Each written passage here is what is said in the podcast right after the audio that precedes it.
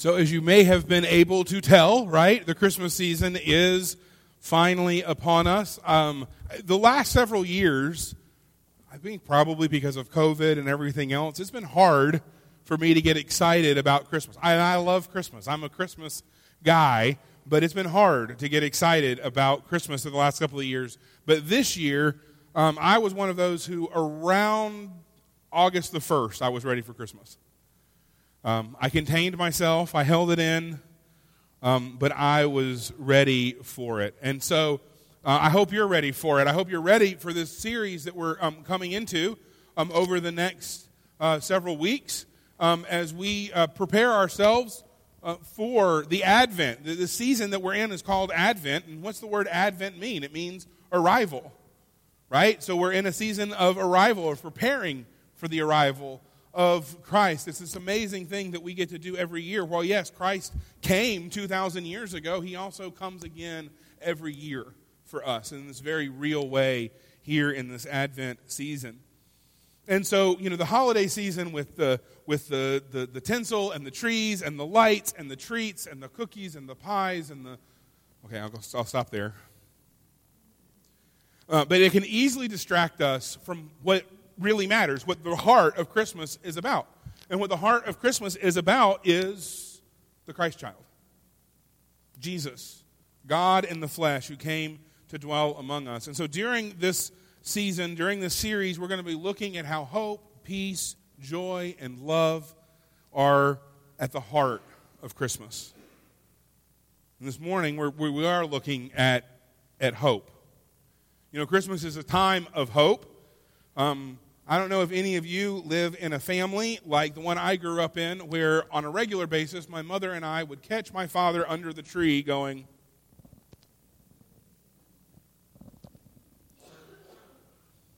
But, but there's, this, there's this anticipation, right? There's this hopeful anticipation. I don't know if any of you do Christmas lists, right? But you do a list for folks and you put stuff on the list because it's the stuff that you would kind of like to have. And, and so there's this hope that you're actually going to get the things that you put on, on your list, right? I know many of us probably experienced that as children while we were waiting so desperately for Santa to bring us that Red Ryder carbine BB gun that we wanted so desperately badly.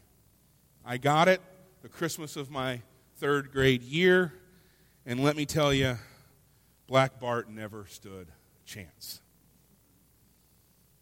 But the real reason for hope at the heart of Christmas is not because of gifts or family or Christmas music or lights or food or any of that sort of stuff, as awesome and amazing and wonderful as all of that stuff is.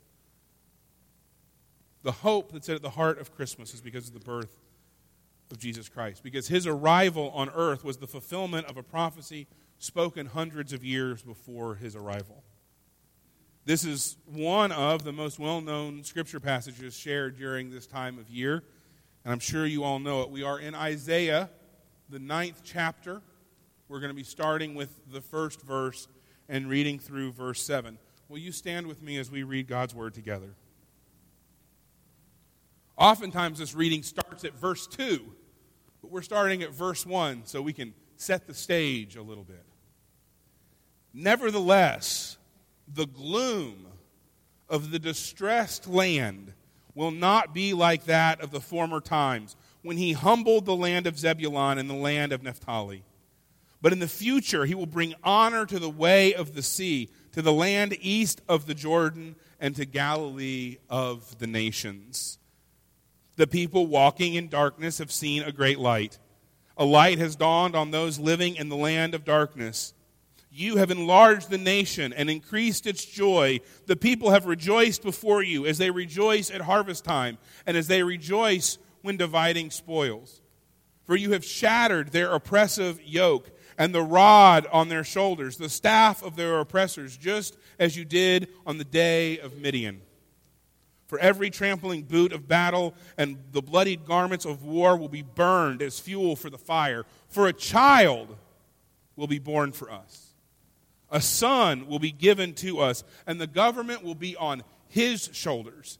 And he will be named Wonderful Counselor, Mighty God, Eternal Father, Prince of Peace.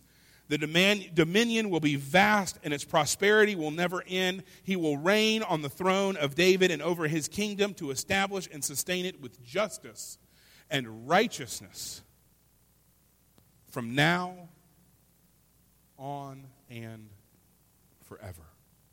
The zeal of the Lord, of the Yahweh of armies, will accomplish this. This is the Word of God. Read it, believe it, and live it. Let's pray.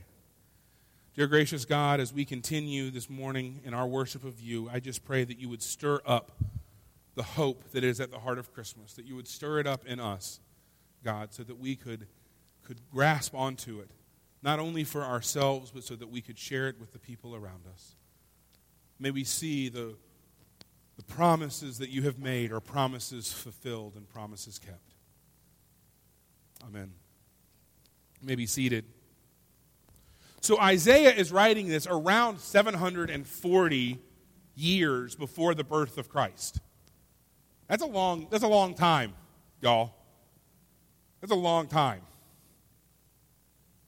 740 years ago, uh, well, let's, let's say 800 because I'm bad at math. That was the 1200s. That was the Middle Ages. Think about everything that's happened in that time period. And remember that Isaiah is writing that far before the birth of Christ. And the context of Isaiah's writing, as we saw there in verse 1, is the poor leadership that the people of Israel are experiencing. The poor leadership from their kings. They've been suffering through the reigns of four ungodly kings in a row Uzziah, Jotham, Ahaz, and Hezekiah. Four bad kings just right there in a row. They were corrupt, and they had led the people far from God. It was a dark time in the history of the people of Israel, as we saw there in verse 1, right? Gloom was on the land. Why we started with that first verse, so that we can really see what's happening and, and the context where Isaiah speaks these words of hope. And so Isaiah brings this prophecy from the Lord at this time, knowing that God would have to intervene to bring Israel back to himself. God's going to have to intervene to get Israel out of the gloom and the darkness that they are in. The kingdom was crumbling, and the people needed hope. I don't know about you, but after the last week, I'm feeling the gloom.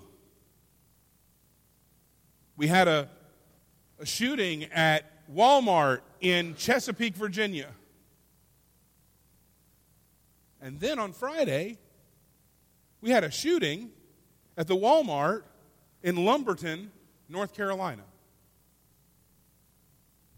I don't know what they were arguing over, but a 40 inch TV or the latest air fryer or the newest Tickle Me Elmo is not worth shooting somebody. And yet, that's where we are. We, we are in a time of, of gloom. Least I feel that way sometimes. What we see here in Isaiah as Isaiah is speaking to the people, speaking to the people in a, in a kingdom that was crumbling, speaking to a people who were far from God, speaking to a people who had lost hope, speaking to a people who had been led astray by generations of poor leadership. Isaiah makes two powerful major statements. First, Isaiah acknowledges the brokenness and the darkness that surrounds Israel and points out that it is due to sin and corruption. He doesn't pull any punches. He doesn't say, well, maybe if they had been born in better families. Maybe if, maybe if, their, if their kindergarten teacher had just hugged them one more time. He acknowledges that the root of the problem of the people was spiritual. It was sin and separation from God. The second point that Isaiah makes is that the hope of a dawning light through the birth of a child would one day make all things right. Now, here's the thing if you are living in the year 740, and you see everything that's going on around you, and Isaiah, a known, acknowledged prophet of God, shows up and says, A son will be born for you, a child will be given, you're going to be like, All right, great, bet, when? But the people had to wait 740 years for the arrival of Jesus.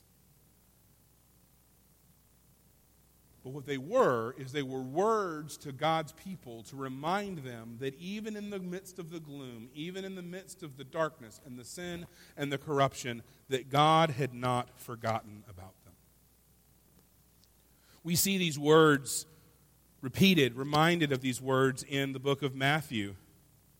Matthew is making a connection with what Isaiah had prophetically written and what was to take place in this manger in Bethlehem. He, he's angel comes to Joseph, to the betrothed of Mary, and Joseph is not happy that Mary has turned up pregnant, and so he's thinking about quietly divorcing her, walking away. And an angel comes to Joseph and, and tells him not to do that, to go forward. Matthew 1 22 and 23 says this Now all this took place to fulfill what was spoken by the Lord through the prophet. See, the virgin will become pregnant and give birth to a son, and they will name him Emmanuel, which is translated God with us. These, these events took place to fulfill prophecy in the Old Testament to fulfill these promises of God that there would be a child born as light in the darkness and a hope not just for God's chosen people, but for all people. For all will be able to be chosen by God and grafted into God's family. The child would be named Emmanuel, God with us, God present with us. But here's the thing the presence of darkness threatens our hope. The presence of darkness threatens our hope. The center of the Christmas story is focused squarely on the birth of Jesus. He is the fulfillment of the Israelites' hope that God would push back the darkness and shine a bright light out into the world. I think one of the reasons that Christmas resonates in our heart, and Christmas even resonates with those who are not believers, they still put up Christmas trees and put lights in their windows and lights on their houses. And, and the reason it resonates with us is because deep in their hearts, they know that our world is dark and corrupt, that sin so easily entangles everything. They know, they look around, they read the news, they see that there is war and disease and conflict and oppression all around us. And they understand that they need a light to beat back the darkness. And so, on this deep, primal level, they're responding to that. They just don't know that the light is not a light that gets plugged into the outlet, but it's a light that came in the form of a baby. Christmas is a reminder for us who are believers and a time for us to remind those in our lives who are not that whatever it is that we hope for in our lives, whether it's healing or restoration or forgiveness or just a fresh start, that it's available to us in the most perfect, complete way, available to us through God, who is with us. See, hope is not the result of an absence of conflict or difficulty or struggle or trial. Hope is the result of the presence of God. Because God's presence has come to give us hope. The hard part about hope is that it often takes longer than we would like to be fulfilled. 740 years, anybody? Requires patience. I am not a patient person. The candy aisle right next to the cashier at the grocery store was made for me. If you've ever worked retail, you know that little stuff they have right there at the register is called the impulse purchase, the impulse counter.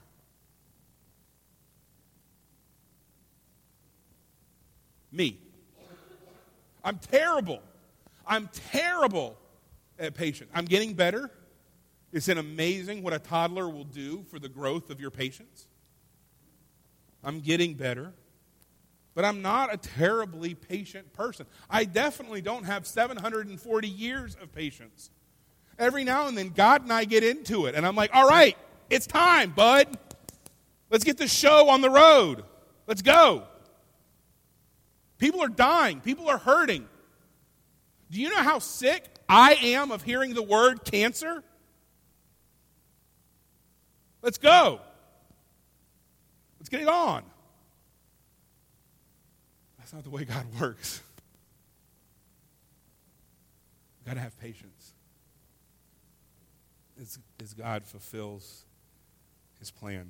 It's like it's like growing something. I'm I'm a terrible gardener because I want to plant a seed in the ground and get tomatoes tomorrow. Doesn't work that way, does it? In order to get the good fruit, the good vegetables, you got to let it grow. You got to give it time. It's, it's, it's got to grow. Just like that, some of the greatest answers to our hoping and longing take time and patience in order to see the full beauty of God's design unfold. Isaiah saw that one day in the future, God would bring a great light and salvation through the birth of a child. And 740 years later, a baby arrived that offers forgiveness of sin, the destruction of evil, and the promise of eternal life. So, why do we, why do we read this, this passage from Isaiah 9? Why do we read it every year during Christmas? I think it's because seeing the faithfulness of God in the past gives us a deep and abiding hope in the present and an unwavering trust in the future. If God's fulfilled his promises once, he'll fulfill his promises again. Paul talks about this in Romans, Romans 15:4. For whatever was written in the past was written for our instruction, so that we may have hope through endurance. That's another way of saying patience. Through endurance and through the encouragement from the scriptures. Paul's saying that everything that was written in the past, all of the prophecy and fulfillment, is meant to teach us how to hold on to faith in God to answer our prayers. What has been written gives us endurance and encouragement that we might have hope into the future. It's important that we revisit Isaiah and we revisit the prophetic words of the Old Testament and the fulfillment that comes with the birth of Jesus because it does tell us that God can be trusted to come through and meet us in our greatest time of need. It can make those of us who are looking at our watches saying, All right, bud, when are you going to come? To remember that it's not about us, it's not about our time, that it's about Him and His time. Because at the heart of Christmas, as I said this before, I'll say it again. At the heart of Christmas is hope. There are so many distractions during the Christmas season. The message that hope is offered through Jesus' arrival at the manger should be a rock that you can rest on. I read a story this week about a, a woman. I, I think James Dobson told this story several times. There was a woman, and it was her first Christmas without her husband. Her husband had died just, just a couple of weeks before Christmas. He had known that he was going to die. He had had cancer, and he knew it was coming. And they had always been a big Christmas family, and so she hadn't gotten anything out. She was sitting at home alone in the dark, no tree, no lights, no Advent wreath, nothing. There was no reason to decorate for Christmas. And right before, right before Christmas, door knock comes at the door, and she goes, and it's a delivery guy. And he asks, Will you sign for this package? And she goes, I didn't order anything. And he goes, I'm sorry. I'm, I don't care if you ordered it or not. I'm supposed to deliver it to you. You got to sign for it. Will you sign it? And she goes, What is it? And he opens the flap, and it's a golden retriever puppy. And she goes, No. I didn't get a golden retriever puppy. What are you talking about? What? Why? And he goes, Well, someone got it for you. She goes, Who? Your husband. Months before he had died, knowing that he was going to die, he had gone to the breeder back in the summer and arranged for this puppy to be delivered to his wife, knowing that he would probably not be there.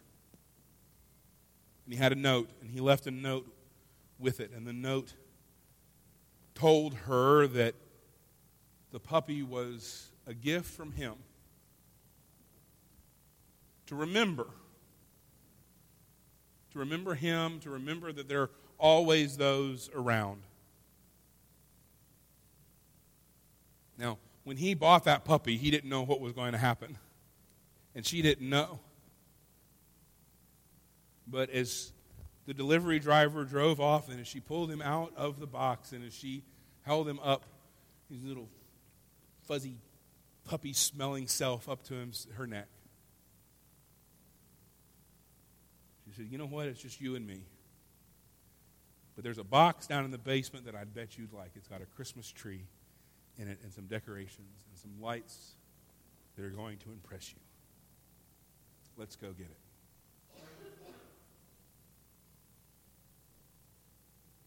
Her husband knew what she was going to need because he loved her and he had spent time with her. Likewise, God knows what we need. He can be trusted to reveal the light of Christ in order to push back the darkness in our lives. In a land full of deep darkness, a light has indeed dawned. I want to invite you to express your hope in God this morning by bringing Him the things that are heavy on your heart. As they get ready to come up and lead us in our last hymn, I'm going to pray. And as I begin our prayer together, and then I'm going to offer you a moment of silence to speak to God, and then I'll close us in prayer, and then we will sing. And we will sing about the darkness of the world and the light that has come in it to overcome. Will you join me as we pray? Father God, we come to you this morning in need of hope. Hope that you are faithful and have provided all that we need by sending your Son to us. We ask that the light of his life would shine into our lives and lift our heads. Father God, we offer to you the areas in our lives where we need your presence.